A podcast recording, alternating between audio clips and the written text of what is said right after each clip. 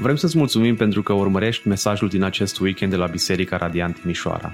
Ne rugăm ca să fii încurajat și provocat de Cuvântul lui Dumnezeu. Poți afla mai multe despre noi pe www.bisericaradiant.ro Pace, dragilor! Mă bucur și eu să fiu uh, în dimineața aceasta uh, cu voi și cu atât mai mult cu cât uh, am responsabilitatea aceasta atât de măreață, dar simt așa uneori că pune o povară, dar e o povară sănătoasă. Dimineața aceasta nu știam ce să fac, să sparg sau să nu sparg gheața. Și am spart gheața. A fost primul care cred că predic cu cravată.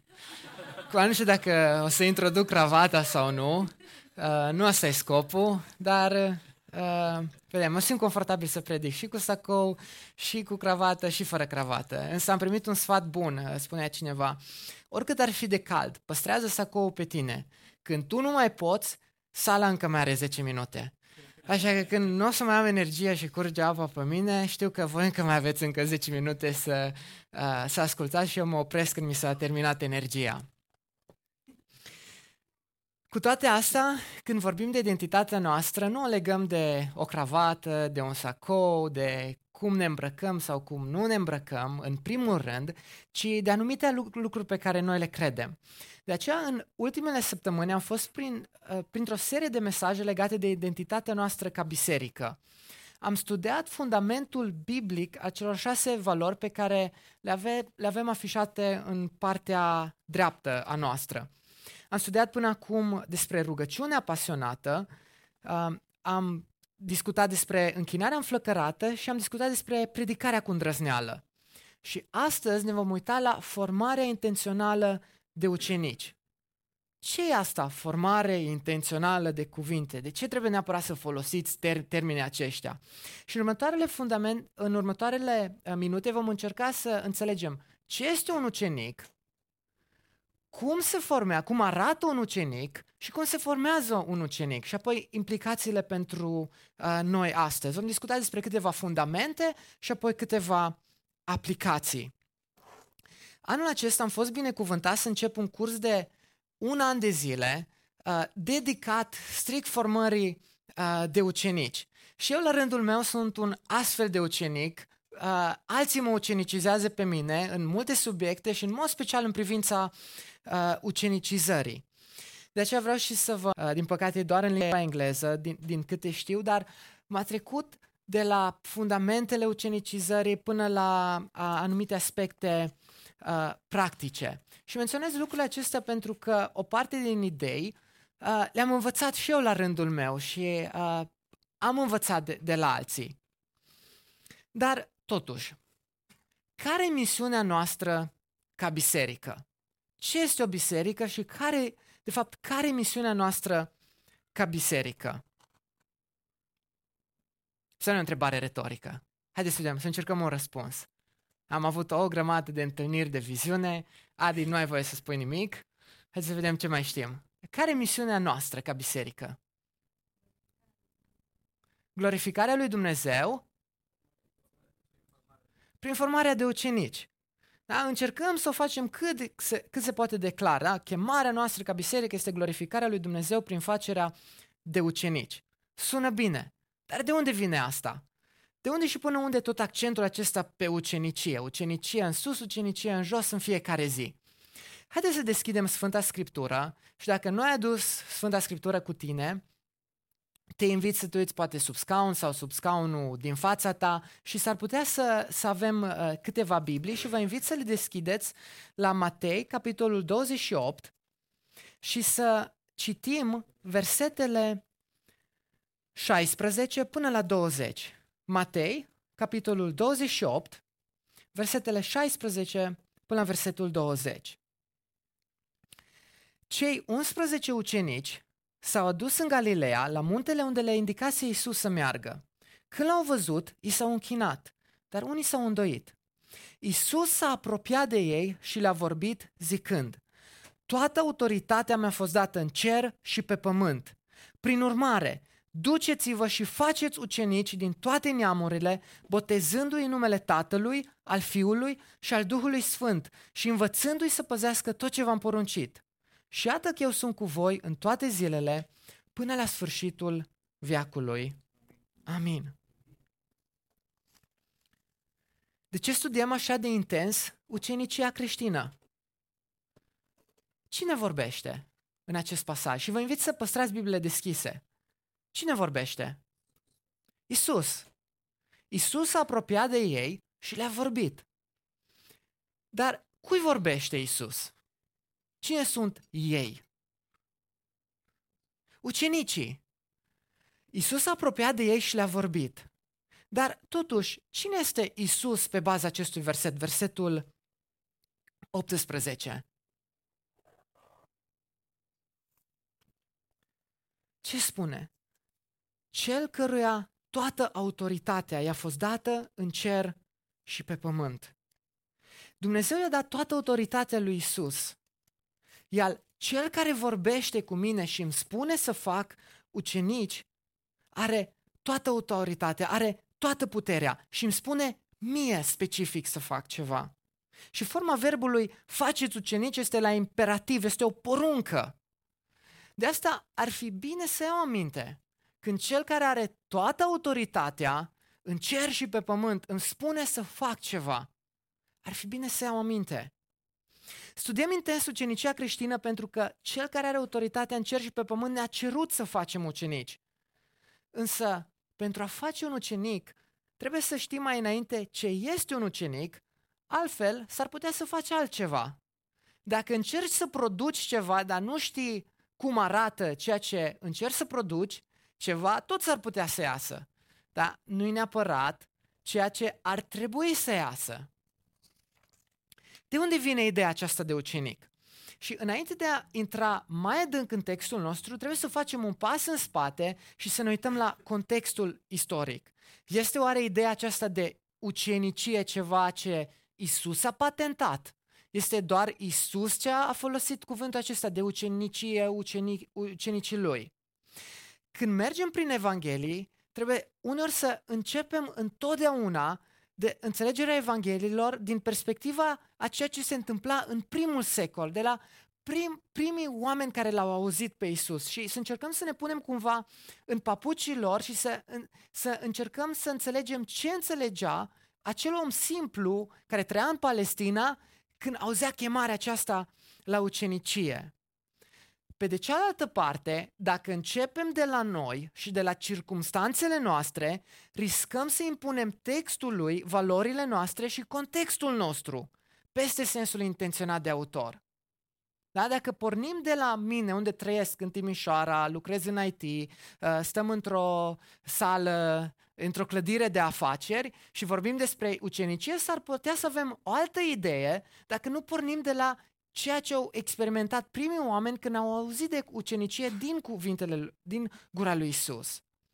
Și aici vreau să fac o paranteză. De ce insistăm atât de mult despre pe predicarea expozitivă? De ce este atât de important să pornim de la sensul inițial intenționat de autor? O predică expozitivă exact lucrul acesta încearcă să facă. Încearcă să te aducă pe tine față în față cu intenția autorului, cu ceea ce a intenționat autorul care este Duhul Sfânt, Dumnezeu, prin Isus Hristos, sub călăuzirea Duhului Sfânt. Și aia să aplicăm în viețile noastre. De aceea, pornim de la ideea aceasta, ce însemna ucenicia uh, pentru cei care l-au auzit pe Isus pentru prima dată. Isus a luat un fenomen des întâlnit în primul secol, ucenicia, și a folosit-o ca o expresie a relației sale cu urmașii lui sau cu adepții lui. Dar înainte de Isus, avem ucenicia la greci, care a apărut începe să un maestru al învățării. Și de la început, ucenicia implică un plan urmat constant pentru a deprinde o abilitate, cum ar fi cititul, luptele sau muzica. Însă ideea centrală pe care trebuie să o reținem este că deprinderea acestei abilități se făcea în mod sistematic și organizat. Așa înțelegeau și așa se înțelegea în lumea uh, greacă.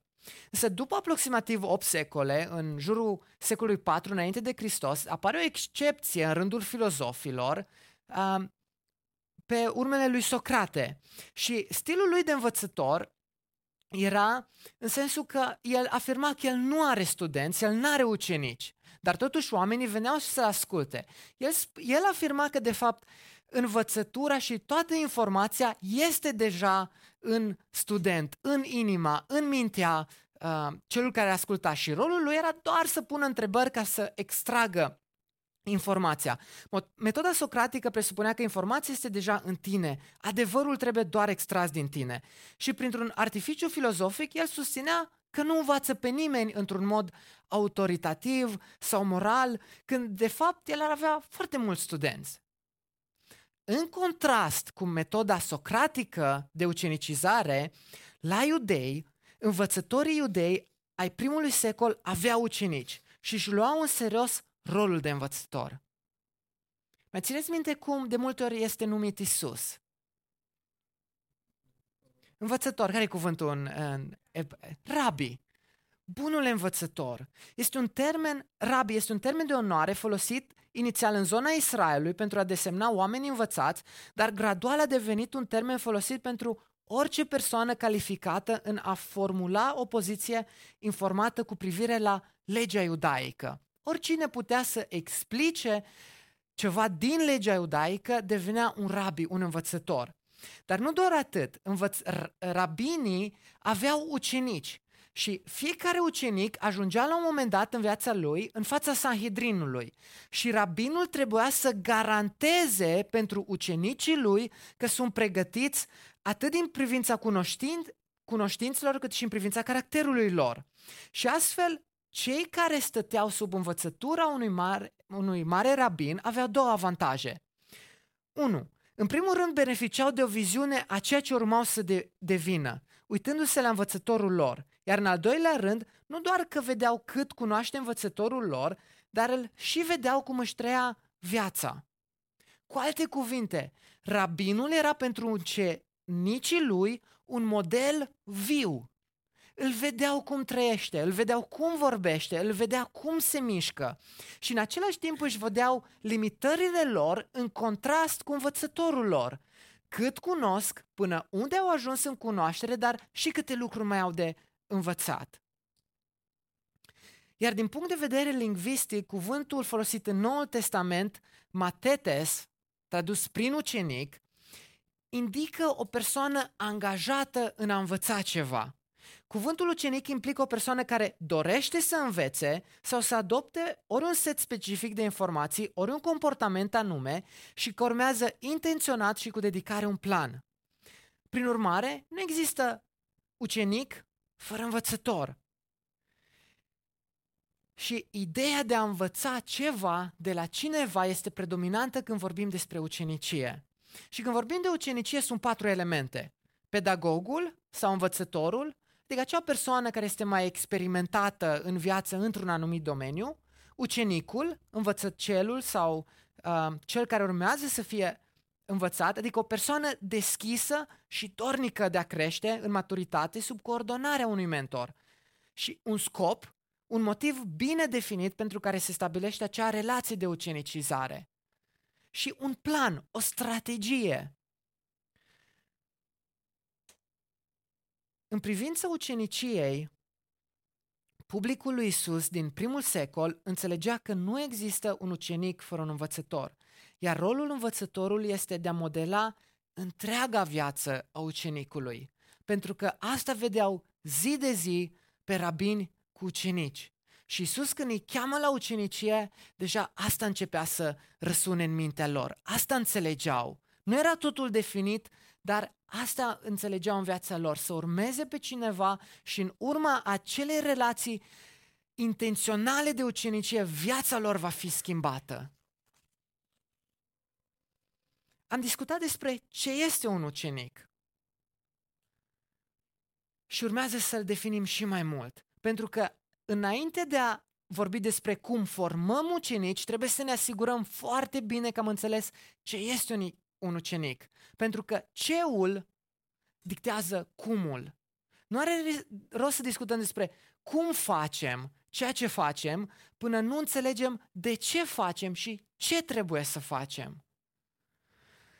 Ce diferență există oare între a fi un ucenic al lui Isus și a fi un ucenic al unui oricare alt învățător. Care e diferența între a-L urma pe Isus ca ucenic sau diferența a-L urma pe, pe Mohamed sau pe Buddha sau pe Mahatma Gandhi sau pe alții? Ce este unic când vorbești de că el urmezi pe Isus ca ucenic al lui? Chiar până în zilele noastre, când vorbim din nou de ucenicie, poate primul lucru la care ne gândim la o meserie. Mai greu cu desfințarea școlilor profesionale, dar poate încă uh, mai avem moștenirea aceasta de ucenicie într-o anumită breaslă. Totuși, nu este suficient să ne întrebăm pentru ce ești ucenic, ci trebuie să întrebăm și al cui ucenic ești și pentru cât timp. Care este persoana pe care urmei de ucenicia lui Isus a fost aceea că ea se centra și depindea în totalitate numai și numai de Isus. Ucenicia creștină este cristocentrică. Isus nu este doar un învățător moral, ci Isus nu chema doar o urmare la un anumit comportament, un anumit set de învățături, ci el chema la urmarea lui. Chemarea lui Isus în privința uceniciei era o confruntare cu identitatea lui mesianică. Chiar dacă este probabil că ucenicii lui Isus au memorat o parte din învățătura lui și au transmis-o ca tradiție bisericii, ucenicii au fost dedicați persoanei sale. Cine este el? Și nu au fost pur și simplu doar angajați în învățătura lui, ca o formă rabinică a uceniciei. În Marcu 8, și vă invit să deschideți acolo, avem relatat un dialog între ucenici și Isus. Iar Isus îi întreabă, cine zic oamenii că sunt eu? Dar voi, cine ziceți că sunt eu? Iar imediat după răspunsul lui Petru avem scris următoarele cuvinte. Marcu 8, versetul 34. Apoi a chemat mulțimea și pe ucenicii săi și le-a zis, dacă vrea cineva să vină după mine, să se lepete de sine, să-și ia crucea și să mă urmeze. Căci oricine va vrea să-și salveze viața, o va pierde. Dar cel ce își va pierde viața pentru mine și pentru o Evanghelie o va salva. Și la ce ar folosi unui om să câștige întreaga lume dacă și-ar pierde sufletul? Sau ce va da un om în schimb sufletului său? Căci de cel ce va fi rușine de mine și de cuvintele mele în această generație adulteră și păcătoasă, de acela va fi rușine și fiul, și fiului omului când va veni în gloria tatălui său cu sfinții îngeri. Chemarea lui Isus la ucenicie implica și presupunea recunoașterea și credința în identitatea lui mesianică, implica ascultarea de chemările sale și un angajament personal care a fost asumat după contabilizarea costurilor de fidelitate față de el. Preocuparea lui Isus nu era să transmită doar informații ci să, sau să aprofundeze o atitudine existență, existentă, ci să trezească un angajament necondiționat față de el, față de cine este el. Și pe măsură ce Isus și-a clarificat tot mai mult identitatea și scopul misiunii, pe atât de mult și identitatea ucenicilor și scopul lor a fost mai clar. Pentru că de multe ori Isus îi întreabă pe ucenici, voi nu plecați? Voi de ce continuați să mă urmați? Voi nu mergeți după ei? De ce mai stați după mine? A fi ucenic, ucenicul lui Isus nu înseamnă doar a urma exemplul moral al lui Isus, ci în a te identifica cu persoana lui, a recunoaște pe el ca Fiul lui Dumnezeu și Dumnezeu adevărat. Un ucenic al lui Isus, în lucrarea lui Isus pe acest pământ, era acea persoană care și-a luat un angajament pe viață față de el. Un angajament pe viață. Haideți să deschidem la Ioan 8, versetul 31. Atunci le-a zis iudeilor, Ioan 8 cu 31, care crezuseră în el, dacă rămâneți în cuvântul meu, atunci sunteți într-adevăr ucenicii mei. Dacă rămâneți în cuvântul meu, atunci sunt, sunteți într-adevăr ucenicii mei. Nu doar un angajament pe viață, ci un angajament făcut cu un anumit scop. Și există un cost al uceniciei. Matei 10, versetul 34, spune așa, Matei 10 cu 34, să nu credeți că am venit să aduc pacea pe pământ. N-am venit să aduc pacea, ci sabia, căci am venit să întorc pe fiul împotriva tatălui său, pe fică împotriva mamei sale și pe noră împotriva soacrei sale. Așa încât dușmanii unui om vor fi chiar cei din familia lui. Versetul 37. Cel ce iubește pe tată sau pe mamă mai mult decât pe mine, nu este vrednic de mine. Și cel ce iubește pe fiu sau pe fică mai mult decât pe mine, nu este vrednic de mine. Oricine nu-și ia crucea și nu mă urmează nu este vrednic de mine. Cel ce își va găsi viața o va pierde, dar cel ce își va pierde viața de dragul meu o va găsi. Din nou, partea cristocentrică, centrală, Iisus este în centrul uceniciei, nu doar o învățătură morală, ci pe El, o relație personală. Nu este doar a urma un model moral, ci o relație, ci o chemare la relație de dedicare totală. Iar costul uceniciei poate să fie unul însemnat. Și de-a lungul istoriei, pasajul acesta a fost ca o dilemă pentru biserică. Ce facem cu el? Îl aplicăm literalmente? Atunci câți dintre noi putem oare să fim ucenici cu adevărat, încât am renunțat la tot? Îl aplicăm oare doar simbolic sau doar așa spiritual? Atunci cuvintele acestea nu mai înseamnă absolut nimic. Și cuvintele acestea au un sens total diferit pentru noi decât pentru cei din primul secol. Ce înseamnă oare? Cu toate acestea, că prețul este un preț mare, ucenicia nu are un preț fix pentru toți. Isus personalizează costul uceniciei în funcție de ceea ce știe că sunt prioritățile inimii noastre și prioritățile inimii fiecăruia. De exemplu, pe un tânăr bogat îl provoacă să fie gata să renunțe la bogăție și să-l urmeze pe el. Altădată, unui bărbat iudeu credincios îi cere să fie gata să renunțe la prioritățile față de tatălui și să vină după Isus. Ar pasionat, pasionat pe recunoscut să renunțe la undița lui. Știți vreunul? Da? Costul uceniciei poate fi foarte mare. Să renunți la undița ta de pescar. Toată viața ta e pescuit. Sunt perioade ale istoriei când a te identifica cu Isus necesită un cost total. Viața. Coloseumul din Roma, pe care probabil unii l-ați văzut, a, f- a văzut mulți creștini arși. Sunt alte perioade din istorie când identitatea, identificarea cu Isus poate însemna doar pierderea unui loc de muncă.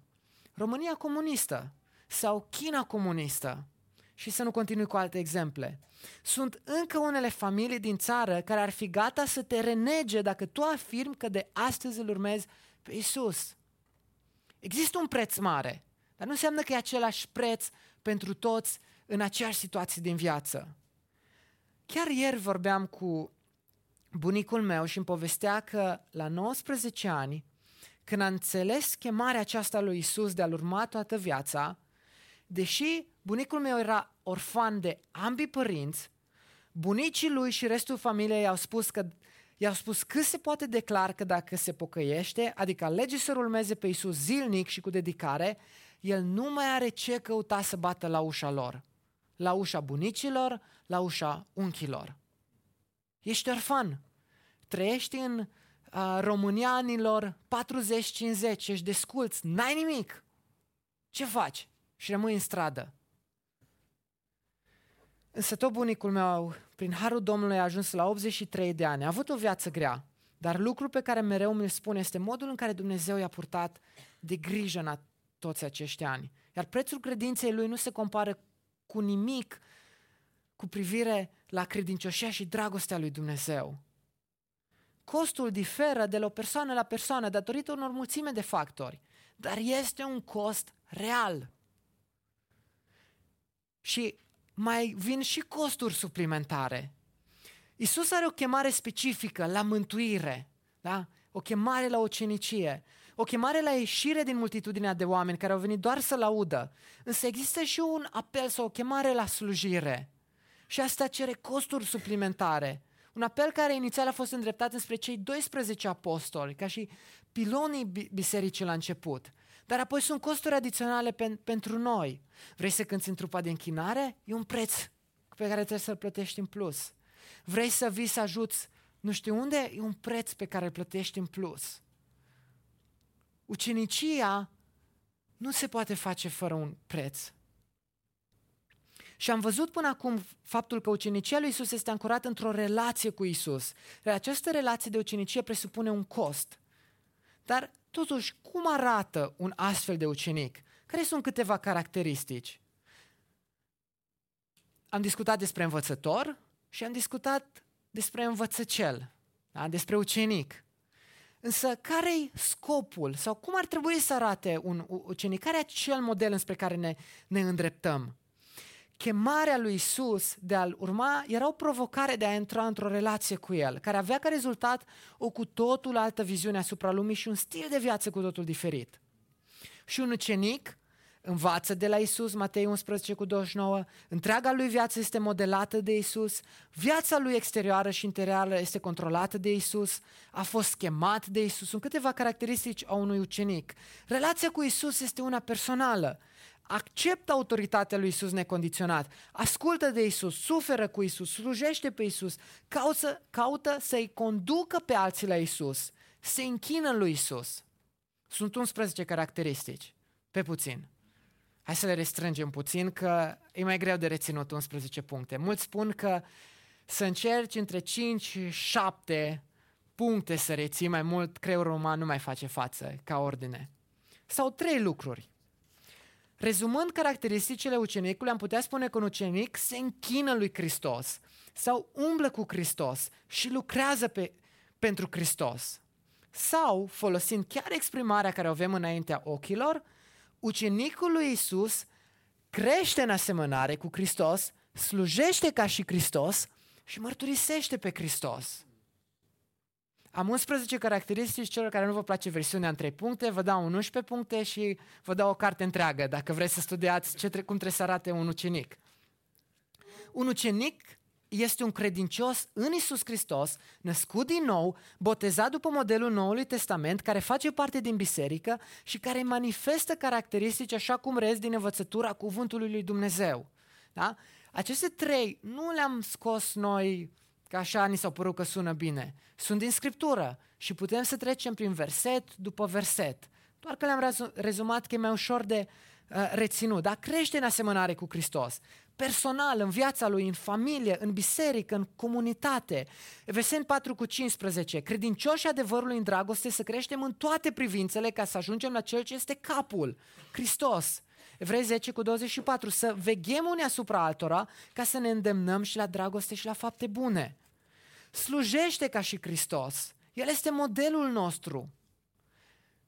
El ne-a slujit întâi și noi suntem datori să ne iubim și ne, să ne slujim unii pe alții. Da? Slujește în, în interiorul bisericii, local și global. Slujește în afara bisericii, grija față de cei din nevoi. Și apoi mărturisește pe Hristos dacă viața mea este dedicată în totalitate lui Isus Hristos și sunt gata să plătesc orice preț pentru El, la un moment dat ajung să vorbesc despre El. Pentru că n-am cum să nu vorbesc despre El, pentru că identitatea mea este legată de Isus Hristos, de viață, necondiționat, în a-L urma zilnic pe Isus atunci identitatea mea este legată de el și nu pot decât să-l mărturisesc la un moment dat despre el. Să nu înseamnă că de fiecare dată când spun poftă bună colegului și îi țin un tratat de teologie. Dar înseamnă că la un moment dat voi vorbi despre el pentru că asta sunt eu. Nu-i doar ce cred, e parte din identitatea mea. Pentru că ucenicia este viața creștină normală. Atunci când Isus a vorbit de ucenicie, el a avut în minte creștinul normal, nu o stare de excepție sau o clasă mai avansată. Faptele Apostolilor 11 cu 26. Haideți să deschidem. Un singur verset. Faptele Apostolilor 11 cu 26. Ucenicii lui Isus se adunau în diferite locuri. Și atât ce spune. Astfel, timp de un an întreg, ei s-au adunat cu biserica și au dat învățătură la o mare mulțime de oameni. În Antiohia, creștinii au fost numiți pentru prima oară ucenici. Am citit bine? Trebuie să mă urmăriți în scriptură, că altfel vă învăț alte lucruri. Așa scrie? Nu. Cine au fost numiți creștini? Ucenicii. Toată biserica. Cei din exterior. N-au știut exact. Da, fratele X îi unul dintre cei 11. Ei se uitau din exterior și urmau calea. Și nu au mai numit doar că urmau calea, ci pe ucenicii lui, lui Isus îi numesc creștini. De unde? De la Hristos. Din nou de la identitatea lui Isus. Ucenicia în viața creștină nu este un stadiu mai înalt sau un curs la care te înscrii. Este viața normală. De aceea te întreb, ești un ucenic al lui Isus? Mulțimile erau adunări mari de oameni care veneau și ascultau pe Isus pe parcursul lucrării lui publice. Și Evanghelia ne relatează că oamenii de multe ori veneau, îl ascultau.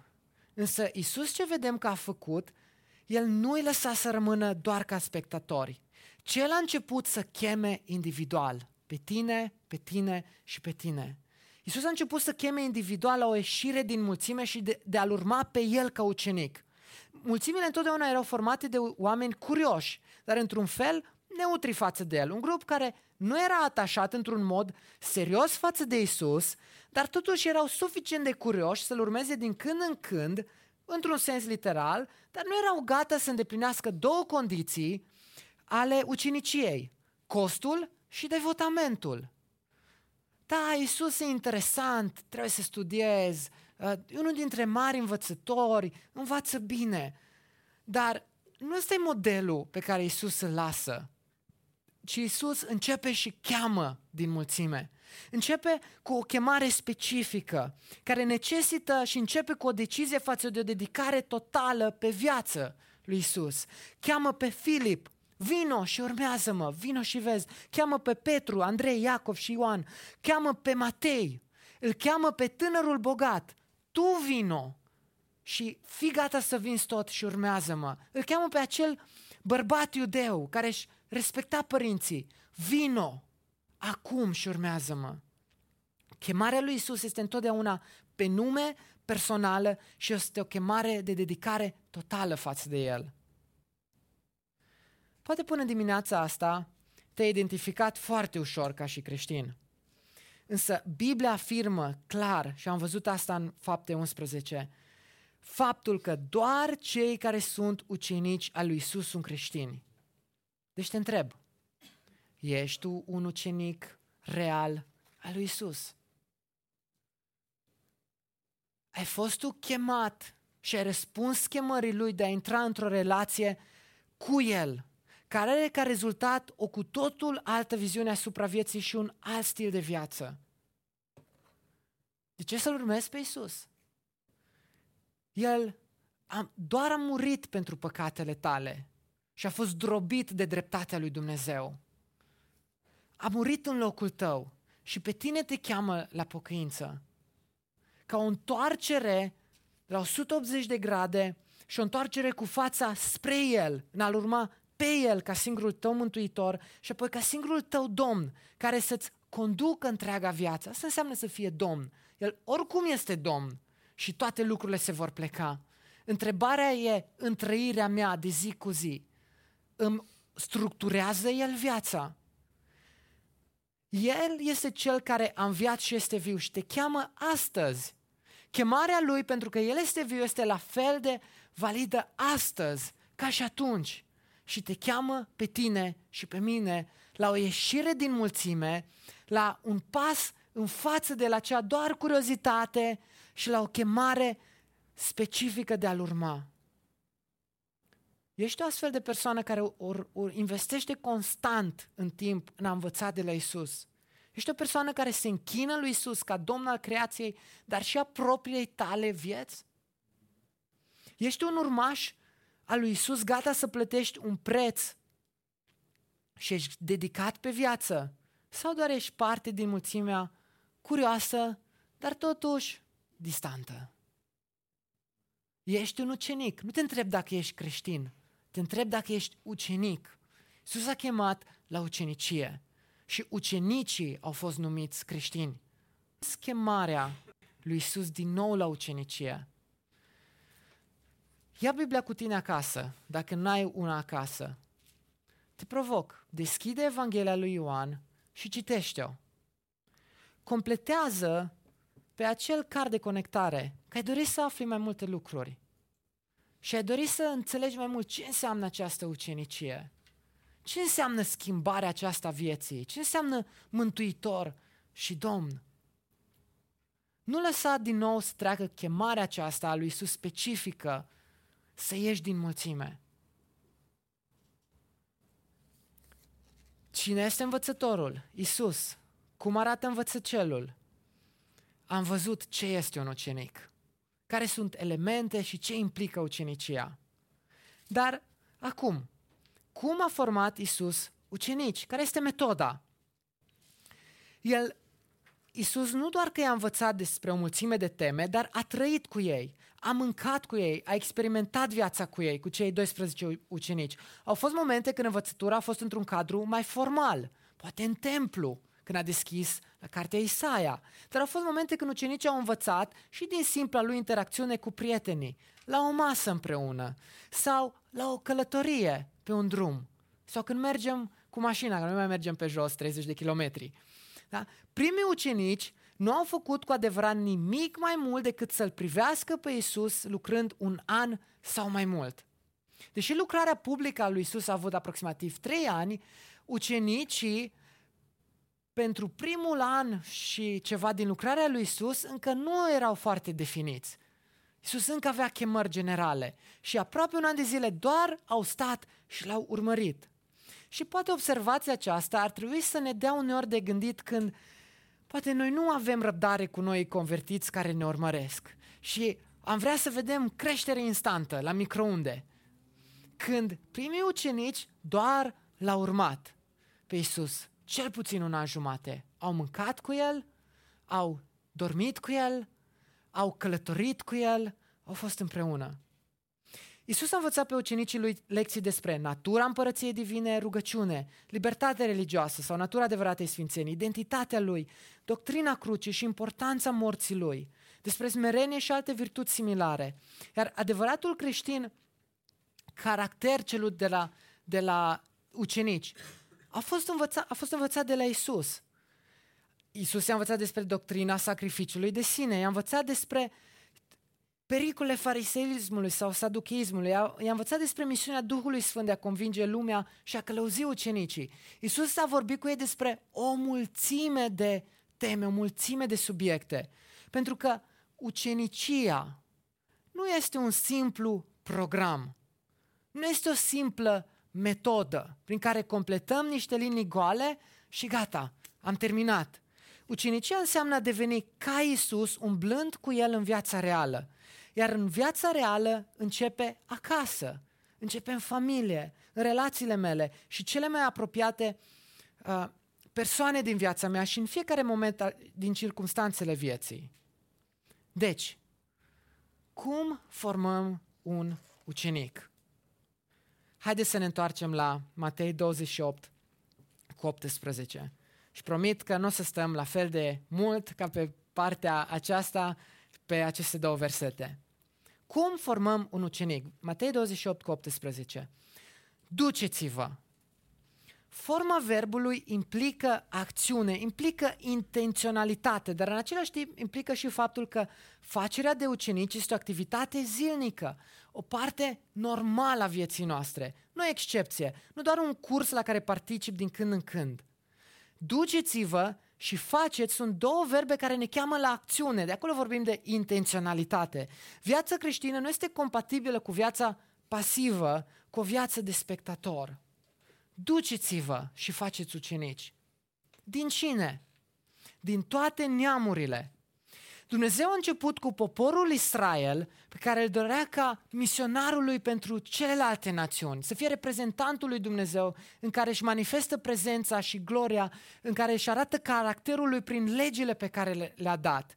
Însă, în era în care trăim, prin venirea lui Iisus Hristos în lume, acest rol a fost dat bisericii de a merge și a propovădui pe Iisus Hristos. Iar biserica este singurul loc în care oameni diversi se adună să cânte împreună cântări de victorie și laudă plin de bucurie în unitate celui pe care ei îl numesc Domn și Mântuitor, adică Isus Hristos. Și în cadrul uceniciei creștine nu există loc pentru excepții rasiale, statut social sau național. Din toate neamurile. Toți dintr-o multitudine. Și am fost atât de binecuvântat când am avut experiența în München la o biserică internațională, când am început să cânt și să ascult și să discut cu oameni din Siria, din Rusia, din America, din uh, România, da, din uh, o multitudine de țări. Și eram diferiți. Unii aveam cravată, unii nu aveam cravată. Unii venise dintr-o biserică cu fanfară, unii fără biserică cu fanfară. Unii din Africa, dar nu mai știu ce instrumente au pe acolo. Dar cu toate acestea, ceea ce ne aduna pe toți împreună ca punct central era persoana lui Isus Hristos și centralitatea cuvântului său. Duceți-vă și faceți ucenici. Cum? Botezându-i. Botezul este acel act simbolic când tu, printr-o mărturie publică, afirmi că viața ta a fost schimbată de Isus, iar tu îl vei urma pe Isus cu dedicare totală pentru tot restul vieții, atât în viața privată, cât și în viața publică. Știu că a fost personală, publică, voluntară, prin care tu spui public că de azi înainte vei fi ucenicul lui Isus pentru tot restul vieții tale cu dedicare totală. Noi suntem aici doar ca să stăm ca martori a ceea ce tu mărturisești. Botezul este actul simbolic prin care tu, ca un nou ucenic al lui Isus, afirm că de azi înainte vei crește în asemănare cu Hristos, vei căuta să, slu- să slujești ca și Hristos și vei mărturisi și altora pe Hristos. Botezându-i și învățându-i. Foarte important să ne uităm la fiecare cuvânt. Ucenicia și marea trimitere nu se încheie doar când oamenii au auzit de Isus și unii s-au botezat. Noi ne achităm cu succes de sarcina aceasta lăsată de Isus doar atunci când oamenii sunt învățați detaliat și intenționat ce, cum, ce înseamnă să-L urmezi pe Isus și sunt învățați de cei care au umblat deja cu el o perioadă. Asta înseamnă ucenicia. De aceea ne dorim să ne dedicăm fără rețineri multiplicării de ucenici și maturizării ucenicilor. Efeseni 4, 11 la 16 și doar o secțiune. Și l-a dat pe unii apostoli, pe alții proroci, pe alții evangeliști, pe alții păstori și învățători pentru desăvârșirea sfinților, în vederea lucrării de slujire, pentru zidirea trupului lui Hristos învățându-i. Înv- noi ca oameni nativ învățăm. Și nu se poate să nu învățăm uneori intenționat, chiar dacă nu ne dăm seama. Învățăm o grămadă de, de alte lucruri. Depinde cum alegem să ne petrecem acel timp, că tot învățăm ceva. Ucenicia creștină implică o persoană care dorește să învețe sau să adopte ori, ori un set specific de informații, ori un comportament anume și urmează intenționat și cu dedicare un anumit plan. De aceea vă întreb, aveți un plan de creștere spirituală în funcție de etapa din viață în care su- sunteți? Poate tocmai v-ați căsătorit. Este nevoie să crești uh, în, în sensul acesta. Primii ani de căsnicie sunt palpitanți, ca să nu-i spun altfel. Dar sau poate vii, vii la fac, facultate. Toată viața. vii la facultate sau în liceu, ai o grămadă de întrebări. cum stai cu creșterea ta de apologetică? Săptămâna trecută vorbeam cu un prieten și îmi spunea, dar cum poate ajuta religia asta sau Dumnezeul acesta? Cu ce e diferită religia ta uh, ca și oricare altă religie care a fost răspândită de Imperiul Roman în primul secol? Ce răspunzi? Uh, nu știu. Ce ar fi să urmezi un curs de creștere spirituală în privința apărării credinței creștine? Creștinismul este o religie a cărții. Asta înseamnă că trebuie să știi Biblia din scoarță în scoarță. Mai ales când, dacă afirmăm și credem că este cuvântul lui Dumnezeu. Coloseni 3 cu 16. O parte din grupul meu mic ați avut ca tema de casă să învățați versetul. Da? Cuvântul lui Hristos să locuiască din belșug în voi în toată înțelepciunea. Învățați-vă și instruiți-vă unul pe altul cu toată înțelepciunea. Unul pe altul. Cuvântul lui Hristos să locuiască din belșug în voi. Este o intenție acolo, nu e la întâmplare. Și este un progres spiritual. Dacă ne uităm la ucenici, și chiar în versetul 17, unii s-au îndoit. Chiar după ce îl văd pe Isus înviat, chiar după ce au o grămadă de experiențe, încă unii mai cresc, încă unii se mai luptă cu anumite lucruri. Fiecare dintre ucenici a fost o persoană reală, asta vedem în Evanghelii.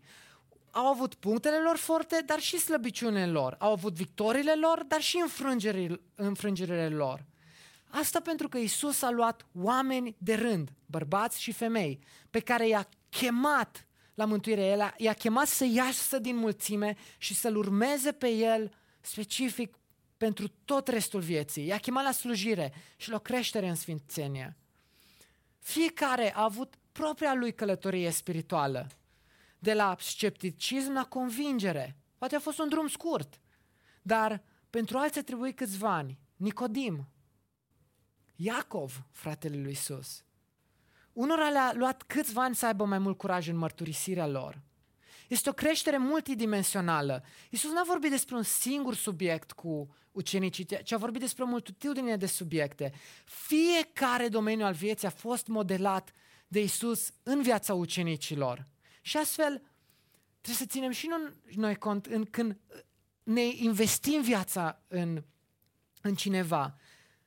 Este vorba de o creștere în viața spirituală, natura relației cu Dumnezeu, viața etică. Ce înseamnă adevărata sfințenie? Viața comunității. Cum arată relațiile dintre noi? Și este un proces zilnic. Ucenicia nu este doar un simplu curs. Poate implica cursuri, poate implica uh, momente mai intensive de creștere într-un anumit subiect, dar este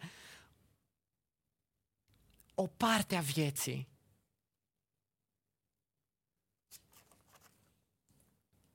Viața a început în relație cu maestrul sau cu învățătorul lor și s-a mutat în toate domeniile vieții.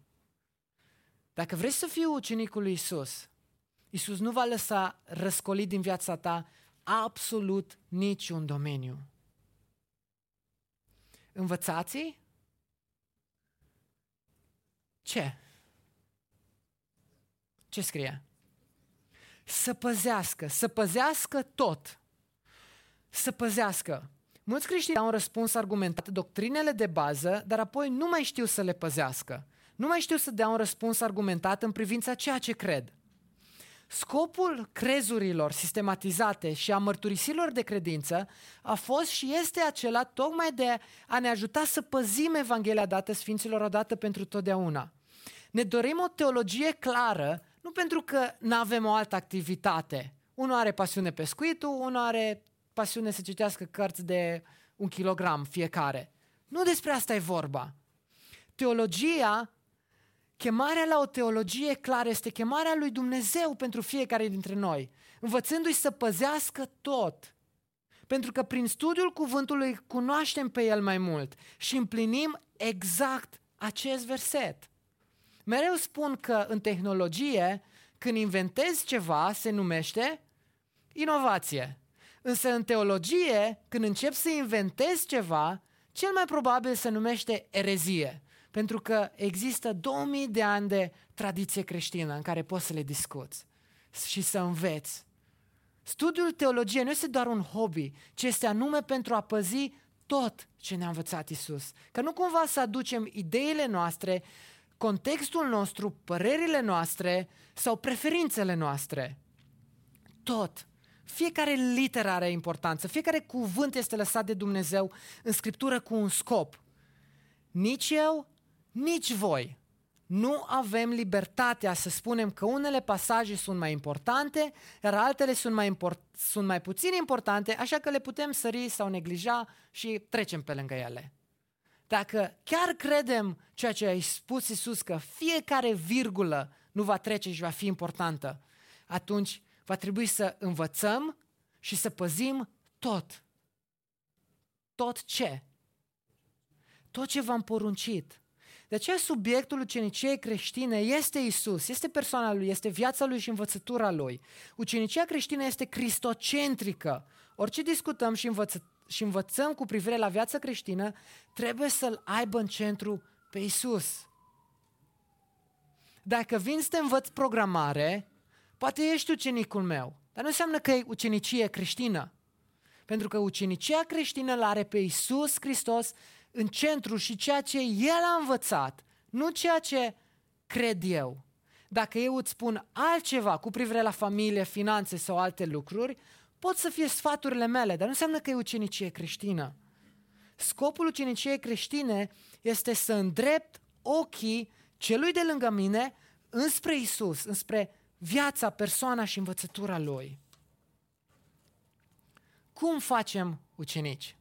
Strategic aplicat și concret. Ne închinăm congregațional. În fiecare duminică, ca biserică, ne adunăm împreună, diversi din diferite zone și studiem împreună cuvântul, ne rugăm împreună și lăudăm pe Dumnezeu, Tatăl, Fiul și Duhul Sfânt și celebrăm împreună botezul nou testamentar atunci când alți oameni vor răspunde în mod public chemării lui Iisus de a fi ucenici. Noi stăm împreună cu ei să celebrăm. Nu facem botezul singuri de capul nostru, ci celebrăm. Grupurile mici. În mod eficient, vom căuta să facem ucenici și prin relațiile dintre noi, să ne cunoaștem mai bine unii pe alții. Și scopul grupurilor este ca împreună să studiem cuvântul într-un mod aplicativ, să ne rugăm împreună, să veghem unii asupra altora, să dăm socoteală de cum trăim, să ne încurajăm unii pe alții. Cuvântul lui Hristos să locuiască din beșug în voi. Învățați-vă și sfătuiți-vă unii pe alții. Creștinul nu poate trăi singur, el trăiește în comunitate. Căutăm să păstrăm relațiile în mod intenționat, evaluând creșterea noastră spirituală. Grupul meu este locul în care încercăm să întărim relațiile între noi, Biserica Radiant fiind familia noastră spirituală. Și ce fel de familie am fi dacă ne-am vedea doar din când în când? Cunoașteți oare o familie care să fie, dar realmente apropiată, dar ei să se vadă dată la 5 ani?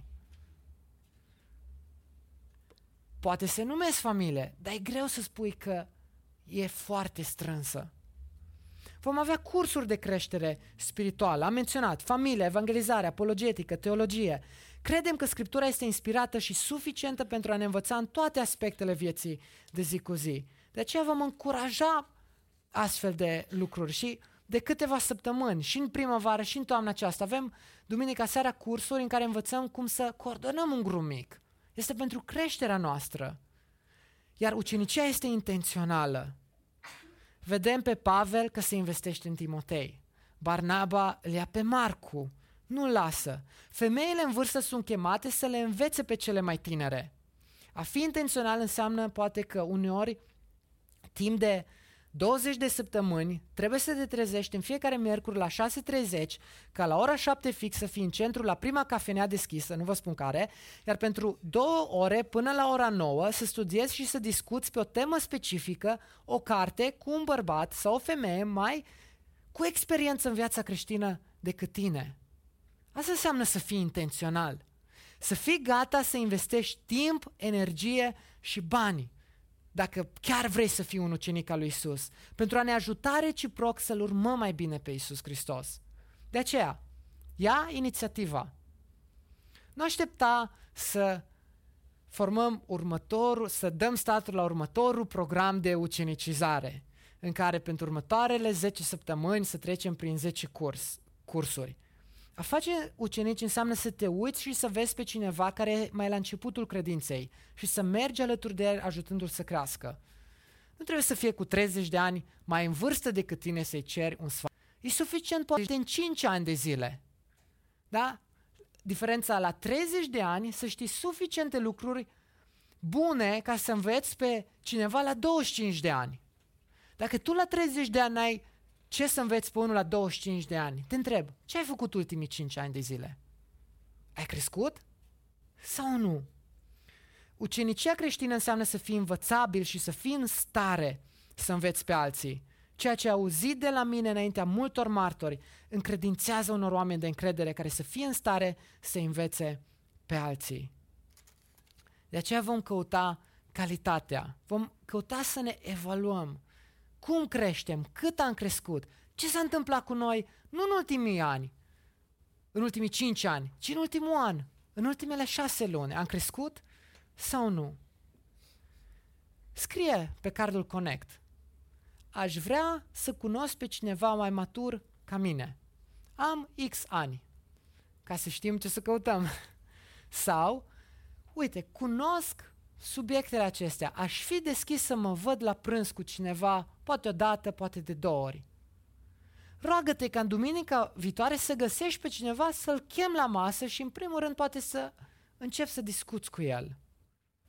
Ieși din zona ta de confort și vorbește cu oameni care, pe care tu nu-i cunoști așa bine. Și apropiindu-ne de încheiere, cum am defini ucenicia creștină? E o frază foarte lungă și o să citesc de două ori. Ucenicia creștină este un proces concentrat care are loc atunci când un credincios mai matur, în urma rugăciunii, Isus a rugat nu doar o noapte, ci o perioadă lungă înainte să aleagă pe cei 12 ucenici. Un credincios mai matur în urma rugăciunii intră într-o relație intențională cu un grup de credincioși și credincioși învățabili cu scopul de a construi un caracter evlavios, de a împărtăși cunoștințe adevărate, adică din Scriptură, și de a dezvolta abilități de slujire sub conducerea și puterea Duhului Sfânt pentru ca ei să-L urmeze pe Hristos fără rezerve, adică necondiționat, cu dedicare și să facă ceea ce le spune El să facă. Asta e ucenicia creștină, un proces concentrat. Când cineva mai matur se roagă și alege să-și investească viața în cineva, ca să învețe cum să fie mai asemenea lui Hristos, cum să aibă un caracter asemenea lui Hristos, cum să slujească și cum să-L urmeze pe Hristos. Care este misiunea bisericii? Marea trimitere a lui Iisus constă în facerea de ucenici. Asta necesită o imagine clară a ceea ce este un ucenic și o modalitate clară pentru a ajuta pe ucenici să se îndrepte spre maturitate și implicare. Dacă n-am făcut clar, puteți să-mi cereți notițele și mai discutăm la final. De aceea, chemarea bisericii nu este în primul rând de a face lucrări sociale, de a schimba politic o țară, de a uh, reforma societatea. Nu e chemarea ei prioritară, ci chemarea ei este de a face ucenici. Chemarea bisericii este ca noi să fim centrați în Evanghelia lui Isus și să formăm oameni care să se închine lui Isus, să umble cu Isus și să lucreze cu Isus spre gloria lui Dumnezeu. Ești un ucenic adevărat al lui Isus. Te închin luni lui, umbli cu el, lucrezi pentru el. Glorificarea lui Dumnezeu prin formarea de ucenici care slujesc, cresc și mărturisesc pe Hristos. Asta e chemarea bisericii, dar asta e chemarea ta și a mea. Și iată că eu sunt cu voi în toate zilele, până la sfârșitul viacului. Amin.